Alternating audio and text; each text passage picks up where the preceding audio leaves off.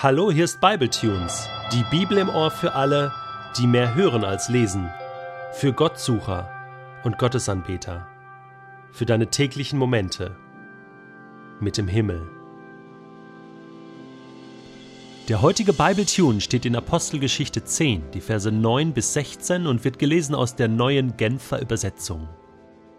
Um die Mittagszeit des folgenden Tages, die Boten des Cornelius waren noch unterwegs, näherten sich aber bereits der Stadt, stieg Petrus zum Beten auf das flache Dach des Hauses, in dem er zu Gast war.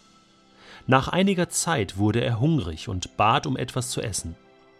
Während ihm nun eine Mahlzeit zubereitet wurde, hatte er eine Vision. Er sah den Himmel offen stehen und etwas wie ein riesiges leinenes Tuch herabkommen, das, gehalten an seinen vier Ecken, auf die Erde heruntergelassen wurde. In dem Tuch befanden sich Tiere aller Art, Vierfüßer, Reptilien und Vögel. Nun hörte er eine Stimme. Auf, Petrus, schlachte und iss. Auf gar keinen Fall, Herr, entgegnete Petrus. In meinem ganzen Leben habe ich noch nie etwas Unheiliges und Unreines gegessen. Doch die Stimme wiederholte die Aufforderung. Was Gott für rein erklärt hat, das behandle du nicht, als wäre es unrein, sagte sie. Und noch ein drittes Mal wurde Petrus zum Essen aufgefordert. Danach verschwand das Tuch so unvermittelt wieder im Himmel, wie es gekommen war. Also ich muss ganz ehrlich sagen, ich finde das genial, wie Lukas die Apostelgeschichte geschrieben hat. Es ist nicht nur einfach eine trockene Geschichte, eine Ansammlung von Daten und Fakten und historischen Ereignissen, die irgendwie dargestellt werden, sondern es ist ein Krimi. Er hat das so gut recherchiert und er macht das so spannend, ja. Ich meine, da ist Petrus in Joppe Badam, er weckt die Tabitha auf von den Toten zeitgleich, ne? Szenenwechsel, Caesarea, Cornelius, der römische Offizier, am Beten, der Engel kommt, wow, er schickt die Soldaten los, ja, zack, wieder Szenenwechsel, Petrus immer noch im Joppe, jetzt Mittagszeit am Beten, bam, ja, was passiert, also das, das ist unglaublich, wie die Ereignisse sich, sich quasi überschlagen. Und da muss ich sagen, Chapeau, Lukas. Ja, ich weiß nicht, ob jemand anders das so hinbekommen hätte. Gut, er hatte schon viel Übung im Lukasevangelium, hat er das ja auch schon gemacht und hat super recherchiert, geniale Sachen rausgefunden. Da stehen Klamotten drin, die hat kein anderer Evangelist. Also einfach mal Hut ab, Lukas, an dieser Stelle. Ich weiß nicht, ob er das jetzt hört. Vielleicht kann irgendjemand ihm ja das ausrichten. Okay, kommen wir mal zu unserem heutigen Text. Um die Mittagszeit des folgenden Tages. Ja, die Boten des Cornelius waren noch unterwegs, also eben, Lukas hat beides im Blick. Ja, was war da? Petrus, und das ist so interessant, dieses Alltägliche, was doch nicht so alltäglich ist. Was ist das Alltägliche bei Petrus, was nicht so alltäglich ist?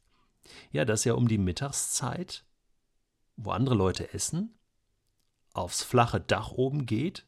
Also in Israel hat man die Häuser ja mit Flachdächern gebaut. Und einfach um den, dem Himmel ein Stück näher zu sein, ist er da hingegangen an diesen Ort, da war Ruhe und hat er gebetet. Er war da nur zu Gast. Aber man merkt hier, das war eine Gewohnheit bei Petrus. Ich glaube, das hat er jeden Mittag gemacht. Immer vorm Essen ja, so eine Gewohnheit. Hey, bevor ich jetzt nachher dann Mittag esse, jetzt nehme ich mir Zeit für das wesentlich wichtigere Brot in meinem Leben, nämlich nach dem Willen Gottes zu fragen, zu beten, Gemeinschaft mit Gott zu haben. Das ist so vorbildlich, auch für mich. Ich habe nicht so einen Rhythmus im Gebet. Bei mir ist das mal hier, mal da und wenn, wenn der Schuh drückt. Ich will das lernen von Petrus. Mittagsgebet, könnte man sagen. Andere haben Morgengebet oder Abendgebet, manche beten auch nachts oder Klogebet, Duschengebet, ist ja egal, Gebet im Auto. Gewohnheiten, Rituale, ist ganz wichtig. Ja, das hilft uns als Menschen. Petrus hat das auch. Und dann, ja, betet er. Nach einiger Zeit wurde er hungrig, also er hat lang gebetet. Ja, und dann bat er um etwas zu essen. Also ich glaube jetzt nicht, dass er Gott gebeten hat, sondern rief wahrscheinlich runter so, hey, wann gibt's Essen? Wie viel Zeit habe ich noch? Ich habe Hunger. Ja? Aber dann hat er weiter gebetet, wusste, okay, Essen wird gemacht und dann hat er eine Vision. Und manchmal, ich finde das so cool, wie Gott das manchmal kombiniert. Also unsere persönlichen Bedürfnisse und Nöte und dann kommt da aus dem Himmel so ein Teppich. Und ich weiß nicht, im ersten Moment hat Petrus vielleicht gedacht, ja, wie, wie cool ist das denn? Ja, da schickt Gott mir, ja, weil ich hier so ordentlich bete, schickt mir da so ein, so ein Teppich mit Köstlichkeiten, äh, sieben Sterne mäßig zubereitet, ja, Gourmet, äh, die höchste Klasse, ne, schickt er mir so einen Teppich darunter, ja, und ihm läuft schon das Wasser im Mund zusammen, er riecht schon und, und, ah, köstlich, und dann kommt dieser Teppich immer näher, und als er dann sieht, was da auf diesem Teppich ist, ja, da zieht's ihn sozusagen den Teppich unter den Füßen weg, zieht's ihm die Schuhe aus, ja. Ähm, wow, was ist das denn? Vierfüßer Reptilien, ja, die, die so Schlangen und, und Salamander und, und Eidechsen, ja, mein Sohn sammelt so Zeug auch. Äh, Schnecken und so, ja, und, und hält die dann in irgendwelchen Terrarien und das ist, mh, mm, ja, für manche Leute ist es schön, andere haben da eine andere Ästhetik. Äh, und dann kam noch der Befehl, auf Petrus, schlachte und iss. Ha! Ja, und das war für so einen Juden wie Petrus es war, mit Fleisch und Blut, nicht möglich. Äh, das Gesetz des Mose, ja, dritte Mose 11, fünfte Mose 14, sagt ganz klar, also diese Viecher sind unrein und die darf man nicht essen. Das war ja ein Befehl von Gott. Ja, also da hatten sich die Juden jetzt schon so ein paar tausend Jahre dran gehalten.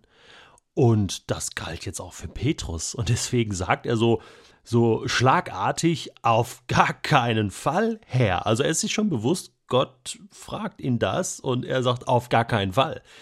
Das war nicht vorstellbar, das Zeug jetzt zu essen. Da kann er noch so viel Hunger haben. Nee, also das krieg ich gar nicht runter. Da muss ich kotzen. Das geht doch gar nicht. Ja, auf gar keinen Fall. Und man denkt so, hey Petrus, wer bist du? Wie redest du mit Gott? Ja, aber wir müssen das wirklich in dem Kontext verstehen. Also was Gott da erwartet, ist wirklich unglaublich. Und er widerspricht ja quasi seinen eigenen Gesetzen und Traditionen. Das kommt ja noch dazu. Ja, jetzt kommt die Aufforderung aber nochmal. Also anscheinend hat Gott das ernst gemeint. Ist das? Ja, dreimal muss Gott ihm das sagen. Ist Iss, Petrus, ja, iss oder stirb.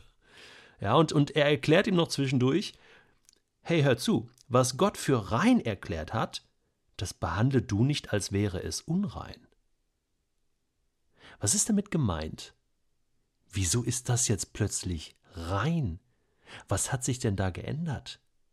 Und dann fiel mir ein, ja Mensch, Jesus in den Evangelien, da gab es doch öfter mal die Diskussion, hey, was ist rein und unrein? Äh, dürfen wir jetzt aus diesen Gefäßen essen oder nicht? Und Jesus hatte mal eine lange Diskussion in Markus Kapitel 7. Lesen wir das und dann sagt er, wisst ihr was, eigentlich ist nicht das, was in den Menschen hineingeht, das, was ihn verunreinigt, sondern das, was aus ihm herauskommt. Das macht ihn unrein. Das macht ihn dreckig. Und nach dieser Diskussion sagt er dann in Vers 19, Kapitel 7 des Markus-Evangeliums, damit erklärte Jesus auch, dass alle Speisen vor Gott rein sind. Alle Speisen rein. Das war neu, auch für die Jünger damals. Und das war so neu, dass das Petrus jetzt in dieser Situation entfallen war. Ähm, beziehungsweise das hatte er nicht auf dem Schirm, beziehungsweise das war jetzt noch nicht so umgesetzt worden. Die haben jetzt einfach weiter ihre jüdischen Traditionen gepflegt. Und das war ja auch okay, aber was Gott jetzt vorhatte, war natürlich, dass er sagt, mein lieber Freund, ich erweitere jetzt mal deinen Rahmen, deinen Horizont, den sprenge ich jetzt mal. Es geht jetzt nicht nur um jüdische Tradition, es geht darum, eine ganze Welt zu retten.